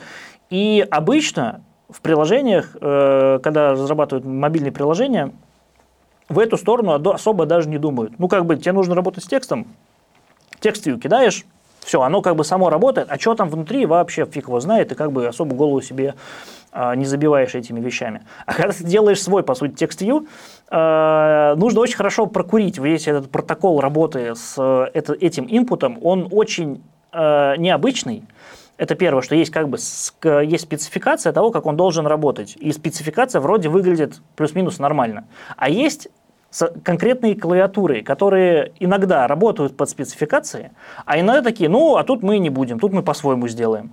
А, это может все компенсироваться идеей того, что какой-нибудь производитель может положить свою клавиатуру, и баг внутри этой клавиатуры он может закрыть э, своей реализацией э, стандартного текст-view. Вот. А, такие штуки тоже а, могли быть. А, и получается, у тебя есть... Или просто баги в клавиатурах бывают тоже прикол, потому что а пользователь-то все равно, у него клавиатура стоит, он текст вводит, приложение у тебя не работает. А на самом деле это, это в этой конкретной версии клавиатура а, забивает на спецификацию и работает немножко по-другому. А самая хохма была в этой ситуации в том, что мы где-то однажды наткнулись в документации, прям официальной гугловой документации, на фразу что-то вроде а, вот это такой класс, он делает то-то, а дальше мы писать не будем, потому что вряд ли вы делаете свой, свой текст view. Вот, типа, свой, вряд ли вам это когда-нибудь понадобится. И мы такие, а мы делаем как раз свою эту штуку, мы такие, ну, блин, ребят, спасибо, очень помогли, документация очень говорящая. Вот, э, и это довольно редкая штука, которая с которой тоже нам нужно работать и которая сама по себе довольно интересна, потому что, ну, это, по сути, часть операционной системы, с которой э, мало кто работает. Вот, примерно такие вещи. Плюс у нас еще есть одна фича, называется мультикор. Это мы, по сути, по, у нас UI полностью отвязан от конкретного ядра, и тем самым мы э, в одном приложении сейчас можем поставлять несколько ядер. То есть у нас несколько движков э, ядра, несколько движков документов поставляются в рамках одного приложения. А поверху это все как раз-таки еще смазывается динами- динамическими фичами, когда мы одно ядро, э, оно у нас зашито ну, динамически, и, соответственно, мы его скачиваем только по требованию. Вот, тоже, как бы обычно под динамикой, по динамическими фичами использую для принципа, ну вот у нас когда-нибудь фича очень редко понадобится, ну прям UI полноценная, вот, а у нас под это дело подгружается целое ядро, если, э, если есть такая потребность. Угу. Так, давай немножко еще про производительность поговорим. Смотри, то есть э, зачастую документы бывают разные. Это может быть какой-нибудь там одна-две странички А4, а могут быть какие-нибудь огромные базы данных или там целая книга руководства выделенной. То есть я так понимаю, с вашим подходом на мобилке, в принципе, без разницы ему какого, какого объема документ откроется, то есть он ну, съест может любые приложения. А, ну, в целом, да, смотри, в основном, если мы говорим про какие-то очень большие документы, либо документы битые, это отдельная история, что документы на самом деле могут быть абсолютно разные, и в них мож, может быть очень много всякой фигни, особенно если мы говорим про документы какие-нибудь э, в каких-нибудь компаниях, которых типа один и тот же DocX изменяется уже 10 лет и накапливает за собой внутри очень много всего такого, что в нем как бы быть особо и не должно. Э, вот, соответственно, за такие вещи у нас, э, да, отвечает в основном ядро, и, строго говоря, условно, если документ плюс-минус нормальный, и даже он огромный, то вся эта штука, она обслуживается ядром, и все зависит от того, э, насколько в ядре качественно сделана работа с большими э, многостраничными документами. В целом у нас с этим проблем на, ну, на плюс-минус простых вещах, ну, что-то вроде открыть там 900-страничный мануал. Вот. Да, оно будет тяжело весить, но в целом работает и все в порядке. И действительно, как раз-таки э, с нашей клиентской стороны нам вообще все равно, что, внутри. То есть мы, по сути, единственное, что зависит линейно от размера документа, это наша модель рендеринга, которую мы создаем поверх модели документа. Потому что ну, нам нужно сколько страниц для того, чтобы их виртуально расположить, разлояутить так, как они лежат. Ну, просто знать их координаты, просто для оптимизации там дальше, когда они реально появляются, чтобы было что инфлейтить. Вот. Но, строго говоря, да, мы как клиент, мы не завязаны на какие-то огромные ограничения э, сами по себе. В основном все упирается в ядро. А вот эти вот тайлы, которые вы разбираете в странице, вы говорите, что вы фактически определяете, где там пользователь сейчас находится, в какой части, отрисовываете только ее. А вот как понять, что из структуры документа вот должно быть в этом куске отрисовано? А, ну смотри, а, все, докум, все э, документы, они разбиты на страницы. То есть мы как минимум знаем, а, мы как минимум знаем, на какой странице мы находимся. Вот, и поэтому, то есть, э, давай немножко предыстории. Вообще документ, когда мы его открываем, это просто, ну, типа текст. Вот. Текст со своими настройками, со своими правилами верстки и всего прочего, но это просто текст. И после открытия происходит такой важный момент, как layouting. Это когда на основе э, модели, точнее на основе э, самого контента, самого содержимого файла создается как бы модель этого документа. И после layouting а появляется такая сущность, как страница. То есть мы разлейаутили документ, и вот он разбился на, уже на, на какие-то страницы. И дальше мы работаем в контексте какой-то отдельной страницы. Вот. И поэтому, когда мы говорим, мы рисуем кусок документа, ну, мы рисуем кусок документа на какой-то отдельной странице. Вот. А, соответственно, когда мы говорим, что мы рисуем часть этой страницы, то э, оно так работает, оно так сделано, что в, целом нам не так важно, что мы работаем с кусочком страницы или со страницей целиком. То есть там это уже не такая большая проблема нарисовать кусок э, и нарисовать э, целую страницу. Э, это плюс-минус э, одинаковые трудозатраты, потому что в основном там, мы, мы просто это мерили, мы там исследования проводили, как зависит от разных типов документов, на разных, на разных э, этих, на разных телефонах с разной производительностью, как вообще, есть ли какая-то зависимость скорости э, рендеринга кусков документов, и как это зависит от того, какие размеры кусков. И мы, мы увидели такую зависимость, что, во-первых, нет зависимости между тем, мы рисуем маленький документ или большой, потому что в основном там съедает все поднятие всяких контекстов, а, инициализация всяких а, штук, связанных там внутри в плюсах, и вот это отъедает большой кусок времени и ресурсов, а само рисование, оно не такое дорогое. Собираете ли вы какие-то вот перформанс-метрики, а там расход памяти, как там быстро отрисовываются документы, там, не знаю, грубо говоря, типа, есть App Start Time, а вы какой-нибудь там app, э, там, document open time, типа, вот с момента того, как пользователь нажал, до момента, как там он показалось ему что-то на экране, вот какого-то рода такого? А, смотри, такого рода метрики, вот как, как, э, так как ты их назвал, мы сейчас еще не собираем, Э, там по разным причинам. Но как раз-таки основная причина, что сейчас у нас есть, э, мы пошли простым путем, мы проинтегрировали Firebase Performance, Вот. И, соответственно, Firebase Performance нам довольно много дает информации относительно того, э, насколько хорошо у нас работает э, рендеринг, отоб, ну, отображение э, документов на э, разных устройствах. Тут в чем смысл? Что время открытия, по идее, не так сильно и зависит от э, нашего приложения, потому что чем больше документы, чем сложнее у него структура, тем дольше он будет открываться вообще везде. И на мобилках, и на десктопе, и на вебе, и вот со всей этой историей. То есть мы на это смотрим как на точку, которую, что вот есть условно ядро, и это одна часть перформанса. Вот. Важная, потому что пользователь ничего не знает про какое ядро, им важно, чтобы документы быстро открывались. Но по большому счету, по нашим наблюдениям, а, скорость открытия документов не является какой-то большой проблемой. Вот. Хотя, опять же, все от примеров зависит. Есть документы, которые реально долго открываются. Надо с этим что-то делать, но нет системы. То есть то, то, чем мы, то что мы наблюдаем, что системно плюс все минус работает хорошо. С другой стороны, есть проблема с перформансом. А, когда мы говорим про Firebase перформанс, что он меряет? Он э, умеет отображать, э, по сути, очень просто интегрируется и показывает минимум две вещи. Это количество slow фреймов и количество freeze фреймов. Вот. И, соответственно, ориентируясь на эти метрики, мы можем понять, а насколько он, наш редактор, э, работает плавно на устройствах ну, с разным перформансом. И там действительно аналитика интересная, э, потому что мы видим, что да, у нас есть проблема, вот, э, где-то лучше, где-то хуже, но э, а, было бы странно, если бы у нас их не было. Вот. И мы сейчас активно как раз работаем над их, над, над их устранением, потому что как раз-таки их устранение, оно лежит в области э, работы с движком рендеринга, в области работы с плюсами небольшой, вот, вот ту, с той частью, которая занимается за переинициализацию. Вот. И, соответственно, мы сейчас в основном э, фокусируемся на перформансе именно отображения. Какая принципиальная разница между тем, чтобы показать документ, э, таблицу и презентацию? Принципиальная разница, э, ну смотри, с точки зрения нашего приложения, если так смотреть, то принципиальная разница на самом деле лежит как раз-таки в области рендеринга, потому что а, таблицы, презентации и текстовые документы, они как, э, они по-разному отображаются. То есть, если мы говорим чисто про, про отображение, то это как раз-таки про настройки того, как они должны отображаться и как они должны себя вести, как взаимодействовать с пользователем. То есть вот, вот в этом лежит наша самая базовая, потому что операции открытия, сохранения – это все общее. Операции применения стилей работы с текстом плюс-минус тоже общее. Вот. А, ну, общее там процентов на 70. А, и да, есть там вся, всякие вещи специфичные, но они, по сути, а, довольно простые и, ну, условно, там для, ну, в текстовых документах есть такая штука, как uh, table of content, uh, оглавление.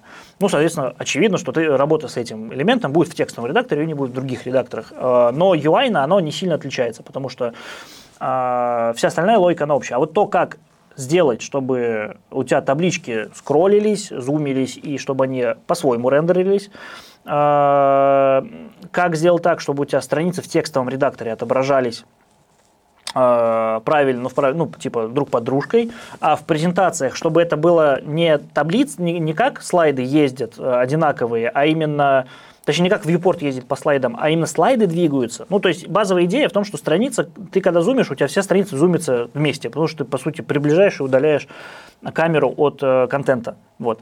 А в слайдах э, UX такой, что ты когда зумишь, ты увеличиваешь конкретный слайд, и когда ты листаешь следующий слайд, следующий слайд у тебя стандартного размера.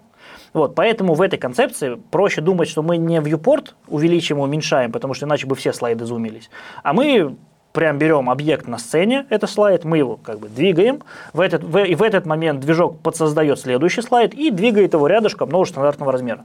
Все вот эти вот вещи, вот они прям реально отличаются между редакторами, и как раз-таки это лежит в сути сложности вот этого движка рендеринга. Вот. И, ну и, соответственно, в презентациях, например, за отображение документа отвечает на самом деле сразу три рендеринга. То есть это рендеринг контента, который работает как раз-таки по принципу э, взаимодействия с объектами. Еще есть два, ну, по сути, одно один раз видно, то есть на смартфонах оно снизу, на таблетках оно справа. Это э, превьюхи всех слайдов других. И вот тут прикольно сделано, потому что это, по сути, упрощенный, э, это движок настроенный на упрощенный э, рендеринг, как в текстовом документе. Потому что там как раз-таки там нет операции зума, скролла, зума и ну да, зума, там есть только скролл. И документы, соответственно, просто лояются один раз, и поэтому там используется практически текстовый движок. Вот. Ну, текст, текстовые настройки этого движка. Вот. А, и вот в этом, наверное, да, подавляющее количество отличий между нашими редакторами со стороны андроида. Э, как минимум тут есть принципиальная разница. В таблицах появляется такая штука, как формулы, то есть связь между ячейками, когда тебе нужно там просчитывать какое-то значение динамически, а еще знаешь, как это, ты начинаешь что-то редактировать, и можешь прямо, то есть кликать по ячейкам, и прямо туда будет все это подставляться. Вот это вот режим редактирования, он прямо вот принципиальная такая фича таблиц. А в презентациях, например, есть очень сложная штуковина, всякие анимации, анимации переходов между слайдами. То есть это режим презентационный именно. И вот тут прям кардинальные вещи, которые отличают формат в работе с ним. Да, ты прав. Про э, формулы я действительно немножко просто подзабыл. Просто они у нас уже очень давно сделаны, и, соответственно, мы... Ну, оно как бы есть, есть. Да, действительно, в, в таблицах есть еще один маленький редактор, который, по сути, точно такой же маленький редактор, то есть там полностью переиспользуется вообще все. Вот, просто он отображает контент одной формулы. И, соответственно, там есть хитрое взаимодействие, когда ты входишь в режим работы с формулами, ты тыкаешь в редактор, и там э, выбираются, ну, вот эти все штуки, что ты выбираешь ячейки, на которых применяется формула. Вот, эта штука тоже есть, она специфична для, те, для табличного редактора. Тут, да, тут бесспорно, вот, просто ее она не так часто у нас а, меняется и трогается, вот, чтобы а, как-то сильно выделяться, как бы, ну, условно, есть и есть.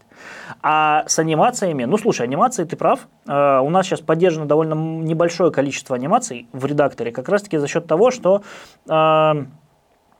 чтобы их нормально сделать, нужно заложить весь этот движок анимации именно в весь, э, точнее, всю эту фичу анима с анимациями в движок рендеринга. То есть его невозможно сделать только для таблиц, ну, то, только для презентаций. То есть, ну, теоретически такое можно, но как бы в нашем случае это очень странно. То есть нам нужно спроектировать то, как мы будем работать с анимациями в целом в движке. И тогда мы за бесплатно, по сути, еще получим, ну, всякие приколы, там, условно, ты нажимаешь повернуть страничку, у тебя страничка так анимированно поворачивается.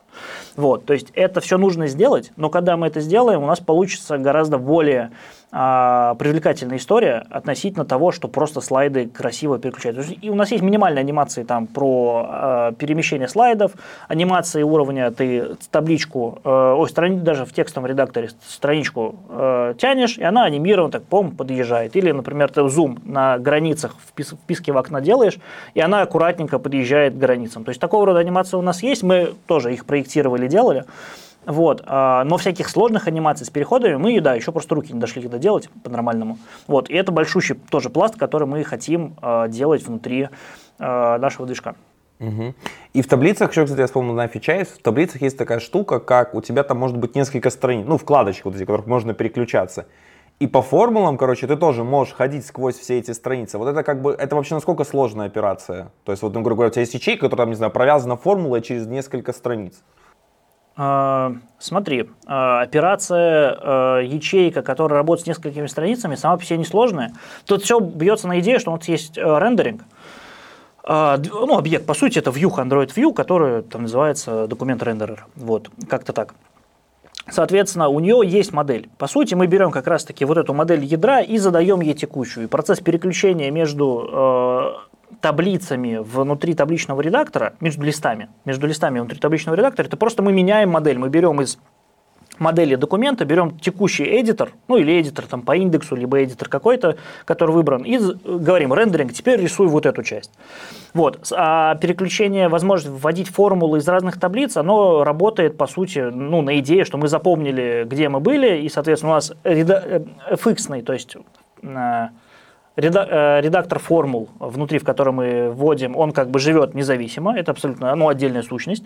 Соответственно, мы периодически просто в него вводим данные с разных э, таблиц, э, там э, нету какой-то сложности, ну, конкретно э, в, этом, э, в этом месте. Так, давай еще тогда про фичи. Смотри, явно с офисными приложениями у меня всплывает первая фича, которую мне бы очень хотелось видеть. Например, там беру, не знаю, свой телефон, планшет, подключаю его к проектору, и у меня прям включается режим презентационный, то есть на одном экране показываются слайды, на втором, соответственно, там на телефоне, на планшете режим вот именно для э, режим презентатора, я не знаю, как он правильно называется. Ну, в общем, то есть режим, когда ты видишь там несколько текущий, следующий слайд, там какие-то контролы управления, да. И вот у вас такие фичи вообще поддерживаются? А, смотри, у нас есть э, базовая фича с э, демонстрацией слайдов. А, ну, условно, ты можешь на телефоне, подключив его к проектору, подключи, получить а, демонстрацию, войти, войти в режим демонстрации, ну и, соответственно, ли, ли, будет листать слайд, там, по-моему, у нас даже указка сделана, то есть, которая, если у тебя мышка подключена, то будет рисоваться контрольчик, как, как, как будто с указкой. Вот, какого-то более э, расширенного режима презентации, демо, режима демонстрации у нас нету. У нас есть несколько заделов э, на фичи, которых я сейчас не буду рассказывать, вот, потому что они еще не сделаны, еще проектируются вот в эту сторону. Вот, и у нас есть одна очень хардкорная фича, которая которую мы сейчас делаем, мы ее активно разрабатываем, э, презентуем ее попозже, вот она, она не совсем про то, что ты говоришь, но она очень веселая по своим э, возможностям. И, она, и на самом деле ты мне сейчас навел на идею, что ее можно использовать как раз в сценарии, о котором ты сейчас сказал, что насколько это будет полезно.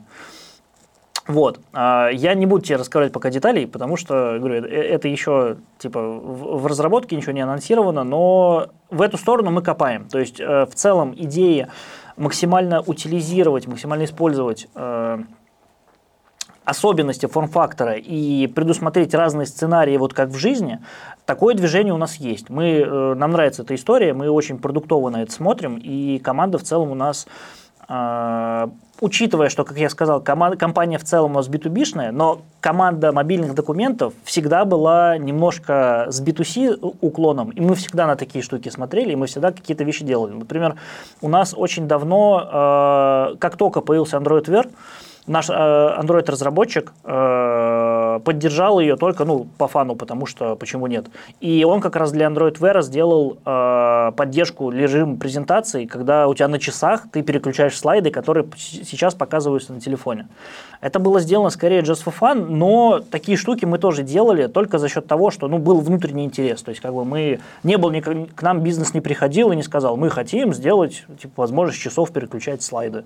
Вот, это была скорее внутренняя история, и которая э, показывает, что вот мы такие штуки делаем. Вот. А что касается вот таких фичей, как там, не знаю, интеграция с печатью системной, которая там есть, э, Док, да, то есть э, в Android 5.0, я не знаю, жива ли, кстати, это возможно, появилась такая штука, называлась э. То есть фактически ты мог э, приложение ну, открывать несколько инстансов, типа таких, вот грубо говоря, например, несколько документов открыть, и вот в REST скрине они у тебя показывалось бы несколько три документов. Куда-то, типа, вы ее поддерживаете? Да, мы это, мы поддерживаем, как раз мы это сделали, и сейчас у нас э, есть возможность разные документы, соответственно, у нас открываются в разных инстансах, то есть вот эта штука, она прям работает, ну, условно, опять же, я сейчас о ней сходу не вспомнил, потому что она у нас давно-давно есть, вот, и это что-то вроде стандартное. Ну, понятно, что если ты открываешь, э, там, открыл сначала таблицу, хочешь из нее что-то скопировать, открываешь документ, тебе важно потом вернуться в таблицу. То есть э, эти штуки мы, когда они появились, сделали.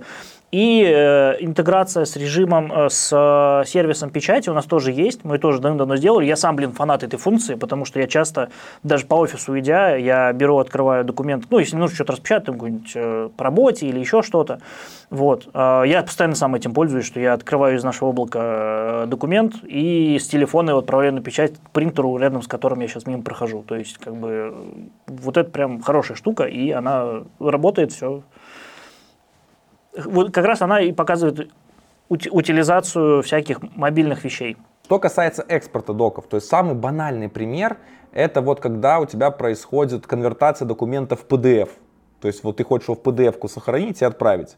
Или какой-нибудь там, ну, как популярно, то есть не в Open Document формате, а вот в доке отправить именно кому-то. Вот как этот экспорт у вас происходит? Смотри, мы поддерживаем несколько форматов. То есть, условно, когда мы открываем документ, мы поддерживаем, по сути, а, доки, docx, э, экспорт в PDF у нас есть, но немножко ограниченный. В том плане, у нас нет сейчас честного экспорта в PDF. Э, потому что, ну, условно, опять же, эта фича была, поскольку это, она очень сильно завязана на ядро, она, э, ее реализация, она диктуется, по, по сути, бизнес-запросами, которые есть в целом к ядру. Вот. Э, и, и, соответственно, эту штуку еще, насколько мне известно, еще не сделали, мы ее не поддержали. С другой стороны, я тут могу ошибаться, потому что, условно, мы давно в эту сторону не копали, в плане конкретно этой фичи, именно экспорта в PDF, потому что отчасти у нас есть возможность, за счет того, что у нас есть за, за счет того, что у нас есть печать, а там у нас э, работает экспорт в PDF. То есть, условно, для печати, для того, чтобы распечатать документ, тебе нужно подготовить PDF, которую ты отдашь дальше сервису э, внутри телефона, сервису печати, который примет этот PDF и с помощью установленного какого-то одного из драйверов, который ты, пользователь сам ставит для каждого принтера, он этот PDF уже настраивает и отправляет на печать. Соответственно, такая штука есть, но единственное, что это как бы не совсем честный PDF, потому что там очень многие вещи отходятся не, ну, зная, что это как картинки, то есть, что оно будет на печать отправлено, а не будет с этим работаться, там, там не будет операции копирования. Но, строго говоря, ты можешь отправить любой документ, нажать печать и отправить его save as PDF. Ну, by default, кстати, даже в сервисе печати есть принтер, который просто сохраняет его в PDF. А, ну да, да, да, это вот типа стандартная история, вот она типа она будет работать. Но строго говоря, экспорта в PDF как внутри диалога с, типа э, сохранить как у нас нету. Ну да, для тех, кто не знает наших зрителей, типа PDF, там возможно как и картинку сохранить, так и полноценный текст, который будет читаем все, и прям можно будет выделение делать, всякие вот эти штуки, там кликабельные ссылки будут, с картинками такого работать не будет. Вот, так что, э, так что так. Да, и еще одна такая современная фича, наверное, любого пакета документов, это Cloud. Э, не просто сохранение в облако где-то, а именно коллаборативные режимы, когда там режим совместный, то есть, грубо говоря, ты можешь его пошарить каким-то образом, там что-то можете совместно редактировать, комменты оставлять. Э, вот эти вот все штуки, которые позволяют работать над документами вместе в реальном времени, а не вот пересылая его там с какими-то э, замечаниями там, в режиме правок. У вас есть что-то такое? Да, конечно. У нас, э, по сути, если говорить про всю нашу линейку, то есть у нас есть э, всю линейку продуктов компании. Один из продуктов у нас называется частное облако. Ну, мой офис частное облако. Там, э, по сути, идет в комплекте сервер, для хранения файлов, и сервер, по сути, сервер коллаборации, то есть бэкэнд, э, и набор клиентов. Мобилки входят в эту условную часть продукта. Поэтому э, мы позволяем, условно, на стороне заказчика развернуть, по сути, как маленький Google, маленькое Google облако. Вот ближайшая аналогия. То есть, по сути, ты получаешь в закрытом периметре работу с документами, со всеми коллаборациями, с общими документами и так далее. Но это отдельное приложение, то есть отдельный продукт, не в рамках мой офис приложения, которое могу скачать. Не, не, смотри, когда я говорю отдельный продукт, продукт. Продукт это просто то, как упаковываются готовые приложения. То есть, строго говоря, у нас есть э, мой офис, э, у нас есть наше собственное облако, вот, которое, с которым мы работаем, с которым есть поддержка коллаборации. Единственное, что это облако не публичное, то есть это не облако, там, условно, как мы привыкли к облакам, в которыми лежат документы. Вот, это, по сути, э, инсталляция этого сервиса для, ну, внутренняя, но строго говоря, это тот продукт, который на B2B продается под э, идеей, что ты можешь всю вот эту экосистему развернуть у себя, у тебя будет вся эта коллаборация. Поэтому да, мы поддерживаем эту коллаборацию. А, наше приложение поддерживает всю коллаборацию с, э, в рамках нашего э, сервера коллаборации. Вот, то есть, ну, полноценный UI меняется, мы видим правки, все, все это работает, все работает абсолютно одинаково. Плюс мы поддерживаем еще внешние облака. Тут конкретно речь идет уже про мои офис-документы мобильные. А мы поддерживаем внешние облака, э, всякие Dropbox, Яндекс э, и прочее, но уже для работы просто как ты подключаешь эти подключаешь эти облака и работаешь с файлами на них, то есть ты открываешь их, сохраняешь их э, и все вот эти операции. Вот, и этот список он тоже довольно большой. То есть там, я, я тоже сейчас я не вспомню, но мы давно делали, типа там Яндекс, Dropbox, Box, э, что-то еще есть. Давай тогда теперь поговорим про тестирование. Как у вас вообще происходит вот проверка корректности работы ваших приложений? И тут опять э, нужно э, отвечать на вопрос э, в комплексе, потому что э, за, за счет того, что у нас есть основное наше приложение это фич, фичи, они как бы в ядре, то э, а ядро релизится на многие платформы, то ядро тестируется, по сути, многократно, вот, разными командами, разными клиентами, и, ну и плюс, э, в том числе, с самой командой ядра за счет автотестов, за счет очень, там очень много у них всего э, связанное с э, тестированием самого ядра. Вот, то есть оно тестируется одно отдельно, тестируется разными клиентами, и, соответственно, это большой, большой кусок приложения тестируется, можно сказать, отдельно. И дальше наше собственное приложение, которое тестируется своим циклом. Э, по сути, у нас есть наборы автотестов, наборы ручных тестов, у нас есть э, проработанные э, подходы к тестированию, то есть там всякие смоки, регрессы, вот это все. То есть мы сочетаем автоматику и ручное тестирование. Угу. А что вы автоматизировали в тестировании? А, мы в тестировании автоматизировали сейчас тестирование нашего файла менеджера полностью. Вот. Э, он э, автоматизирован по сути, тестируется через Appium, через стандартный вот этот подход к написанию UI-тестов на, там, на Ruby, на чем они пишут, потому что у нас под это дело авто, автотестами нашими занимается, на самом деле, другая команда. Ну, то есть, можно сказать, занималась, потому что, по сути, это сейчас наш существующий подход, который мы активно меняем. То есть и то, что у нас есть сейчас, у нас есть текущая реализация файлового менеджера, которая которая покрыта большим количеством Appium тестов вот, которые гоняются там на, на реальных девайсах. Мы используем, кстати, фермы устройств, то есть у нас там своя ферма большая, много-много устройств подключено, и, соответственно, на части из этих устройств гоняются автотесты, которые работают таким образом. А, соответственно, и сейчас э, у нас еще ведется работа параллельно с этим. Мы э, часть файлового менеджера мы рефакторим, вот, и по сути его переписываем на, на, на новом стеке, э, вот, используя там мультиплатформу и все как, все как надо, мультиплатформа, композ, в общем, все по красоте. Вот та чисто андроидская часть, мы на ней сейчас полностью используем весь Android стек. Вот, и его мы сейчас, его и часть редакторов мы покрываем уже средствами, силами самой команды, через, используя э, абсолютно нативный стек, это эспрессо, каспрессо, а, отчеты валюры складываем и пишем, в общем, тесты уже максимально нативно, приближенно к разработке, э, к самой разработке.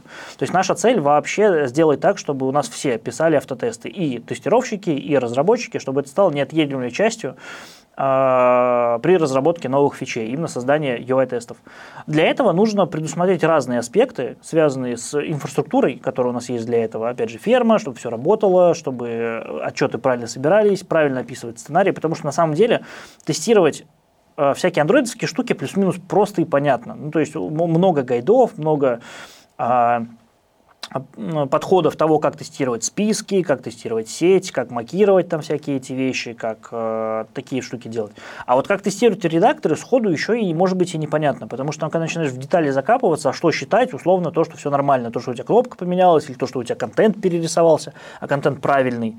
То есть это же не э, состояние какой-то кнопки, что оно либо вкл, либо выкл, там, или что она видна на экране или нет. А у тебя, по сути, то, что в вьюхе нарисовалось правильно типа содержимое.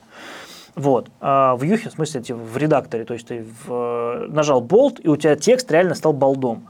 А как это проверить? Вопрос открытый. Можно там, например, спросить э, у модели, а вот ты сейчас болт или нет? Ну, строго говоря, проверка корректная, потому что модель отображает, ну, типа, модель э, действительно а, говорит правду. Но стро, вообще, э, когда мы нажимаем Bolt, нам нужно убедиться, что реально текст стал. Не то, что модель поменялась, а то, что реально текст отрендерился, потому что проблема-то может быть как в модели, так и, например, в рендеринге. А как проверить, что текст отрендерился? Ну, наверное, как-нибудь скриншотом. Но прикол в том, что девайсы у нас разные, и скриншоты на каждый, этот, на каждый э, девайс не, не, не наделаешь. А, и, соответственно, в общем, и тут э, я к тому, что проблем много, и они все интересные, и то, и то как это дело тестировать, мы сейчас активно над этим работаем. Вот. Плюс у нас э, есть еще отдельная история, что у нас есть интеграционные тесты с поверх ядра. То есть мы когда берем новые, новое ядро, либо какие-то новые фичи в нем делаем, мы, мы покрываем его, по сути, набором интеграционных тестов, которые Android-тесты, но без UI они у нас гоняются на, по сути, на CI, на каждое вливание э, плюсового кода, ну там в этом проекте. Вот, у, нас, у нас не монорепо, соответственно, все разбито на отдельные подпроекты, на репозитории. Соответственно, вот в этом репозитории, когда мы вливаем э, какие-то части, связанные с биндингами с ядром, там всегда прогоняются э, интеграционные тесты на реальных устройствах, и мы э, условно знаем, что наши ожидания относительно опишки ядра и то, что оно работает, э, наши ожидания по-прежнему оправдываются. Вот, это тоже часть тестирования, которая работает, э, которая нам помогает.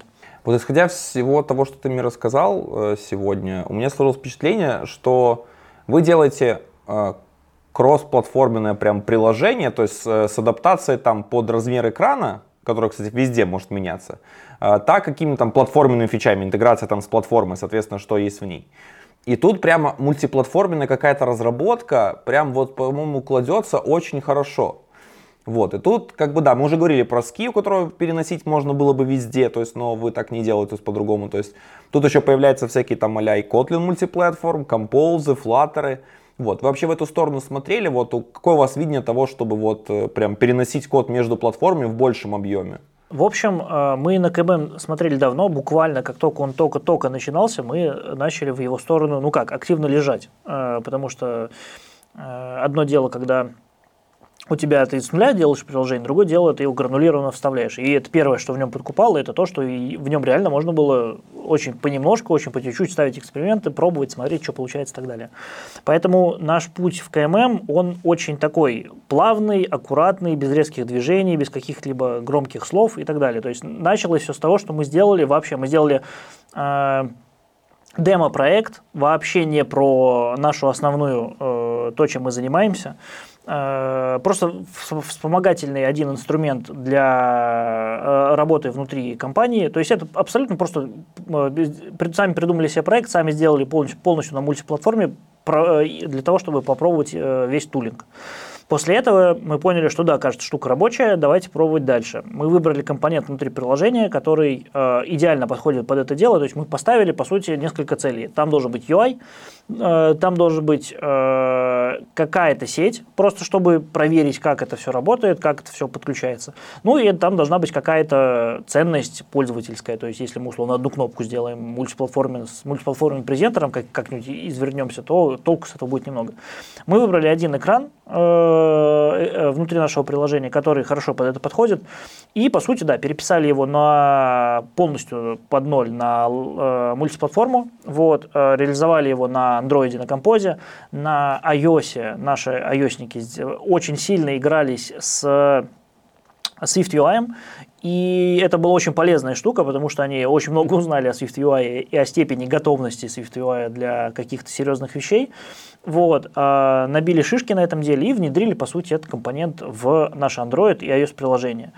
И это то, что уже сейчас зарелижено. И дальше, сейчас мы на мультиплатформу тоже идем активными шагами, э, активно идем. Э, первое, что мы делаем, у нас сейчас, как я говорил, есть файловый менеджер, который, э, по сути, наше приложение, можно сказать, что оно из двух вещей состоит. У нас есть файловый менеджер и редактор документов. Вот файловый менеджер, он, это очень э, старый древний компонент, там очень много всего интересного, что хочется, о чем хочется уже давным-давно забыть э, любому среднестатистическому Android-разработчику.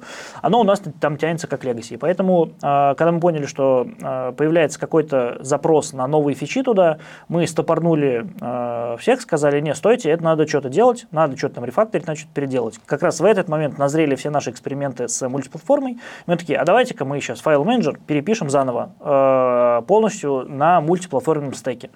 Вот, потому что, условно, файл менеджер на Android э, от FM на iOS по фичам довольно сильно отличается. Android опережал, и мы подумали, что ну окей, мы сейчас его перепишем, он будет у нас универсальный и там, и там.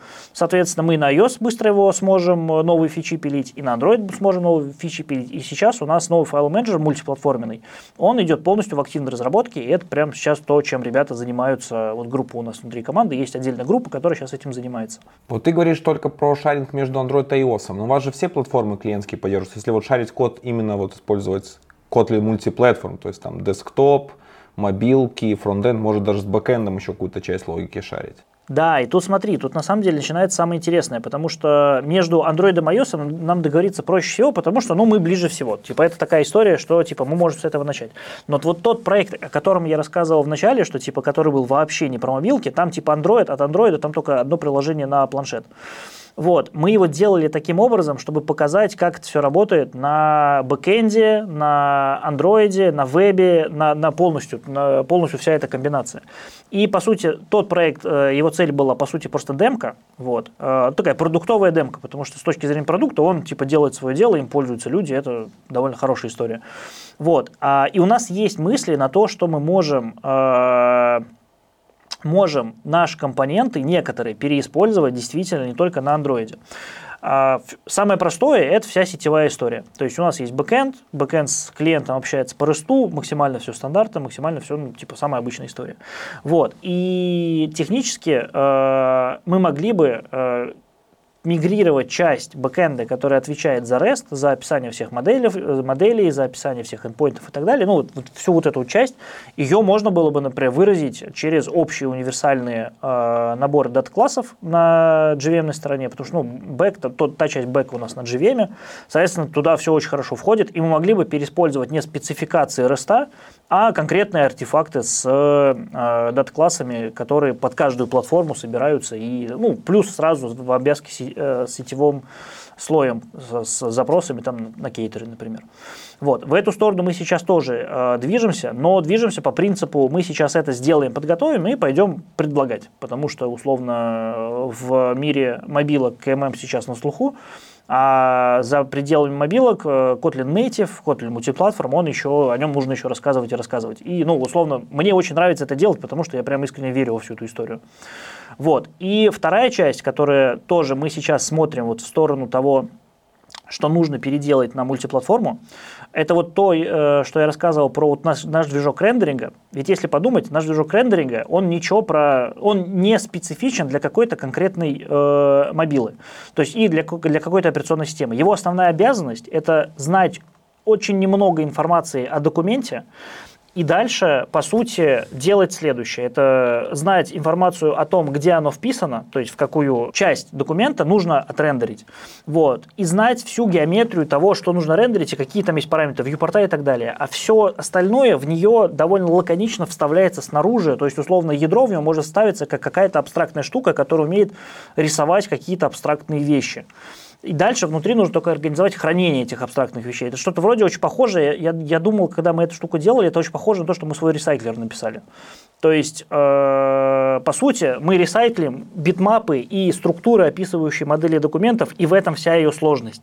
То есть то, как описать всю вот эту часть, как их инвалидировать, как э, делать асинхрон, асинхронщину там, и вот это все вот в этом духе. Вот. И вот эта вся история, она очень хорошо портируется как минимум, как минимум на iOS. Потому что на iOS рендеринг, ну, по-своему работает. Он э, делался раньше немного э, по-другому, и, соответственно, там рендеринг работает, ну, там идейно не было некоторых проблем, которые были на Android. Например, на Android были очень слабые устройства, на iOS в то время были только, условно, айфоны, которые относительно быстрые. И проблем с перформансом там не было, и ребята там делали, э, ну, не были так сильно скованы техническими ограничениями ограничения, поэтому там не было необходимости придумывать что-то такое прям сложное. А сейчас от ценности от кодовой базы общей ее гораздо больше, потому что и фичей там больше, вот то, что мы рассказывали про э, анимации, которые нужно делать, расширять все это дело, и профиты от использования мультиплатформы тут, они могут сыграть. И самое главное, что я тут вижу, э, это вот то, что я упоминал у нас есть еще веб-редакторы, которые тоже по-своему работают. Так вот, веб-редакторы как раз таки внутри себя э, повторяют идеи, которые есть в андроиде. Там тоже тайловая система, там тоже все переиспользуется, просто немножко меняется формат, в котором это все хранится. Но в целом концепция там похожая. И условно на вебе оно тоже может зайти. Вот. Ну, не говоря уже тоже про десктопы и все прочее. Да, и, соответственно, вот и это та часть, которую мы можем условно сделать э, как минимум э, сэкономив себе э, нервные клетки и время на разработку между Android и iOS, и можем спокойно предлагать другим командам, типа, ребят, посмотрите, вот такая штука, у вас стопудово есть что-то похожее, а давайте подумаем, можем ли мы как-то переиспользовать вот то, что есть, без каких-либо негативных последствий, ну, вроде как негативные последствия, ну, например, там, э, каких-нибудь фреймворках, которые подразумевают, ну, либо тебе нужно все сделать, там, условно, как Flutter тот же. Ну, окей, давайте мы все перепишем на Flutter, но получится не совсем то, что мы хотим. Добро пожаловать в семью. Тут на канале Я топлю за КММ, да, я тоже верю в него больше, чем в Flutter. И очень жду, когда уже выйдет и стабильный KMP, и стабильный Compose мультиплатформ. Да, да, да, да, да. Я вот, вот и, соответственно, тоже мы активно КММ сейчас э, пропагандируем внутри. Я лично этим, этим занимаюсь, мне это очень нравится. И, соответственно, мы сейчас немножко и команды, как я вот в самом начале рассказывал, мы немножко и команды сейчас рассматриваем, что при, мы при найме, ну, условно, если человеку интересно, это прям хороший плюс, потому что у нас есть под это типа работа. Вот это самое кайфовое, что э, у нас есть сейчас несколько ребят, которые могут одновременно и в Android, и в iOS, и это прям топчик, потому что они делают делают очень много полезных вещей, как минимум для продукта, ну и плюс там с обучением и со всем этим э, делом внутри. То есть вот такая вот история. И я верю в развитие как раз-таки Android и iOS вот примерно в ту сторону. Мне кажется, сейчас Леха Гладков где-то такой, где-то нужен KMP, я готов идти туда. Да, да, да, да. Но по поводу удаления вот деприкейта, вот этого таргета в Kotlin Native, но на самом деле там порезали такое, что мало используемо и уже не поддерживаемо, и, наверное, пригодится только разве как Legacy, то есть когда 32-битные iOS таргеты. Но, конечно же, учитывая текущую атмосферу, вряд ли мы там получим поддержку э, натива для новых архитектур, например, там архитектуры, в которых работают эльбрусы. А, вот, да, я думаю, то есть даже если пойти ее законтрибьютить во всей текущей ситуации, прям вот разобраться, как в Kotlin Native это все новое поддержать, это все сделать, добавить туда везде все, не факт, что его могут туда даже пропустить и просто реджекнуть. Ну, блин, такая сейчас атмосфера, что вот, ну, уже Linux это показал, что не самое сейчас время подходящее для контрибьюта таких технологий. А, ну смотри, эта идея, конечно же, приходила в голову, типа, а давайте мы сейчас все перепишем на, с плюсов на Kotlin, и все будет э, прям вообще зашибись, за счет как Kotlin Native и всей вот этой истории. Но, к сожалению, реальность такова, что кажется, это э, утопией, потому что, ну, во-первых, кода на C++ у нас уже очень много, и это огромное количество функциональности э, бизнесовой, которая уже есть, и выкидывать ее точно никто не будет.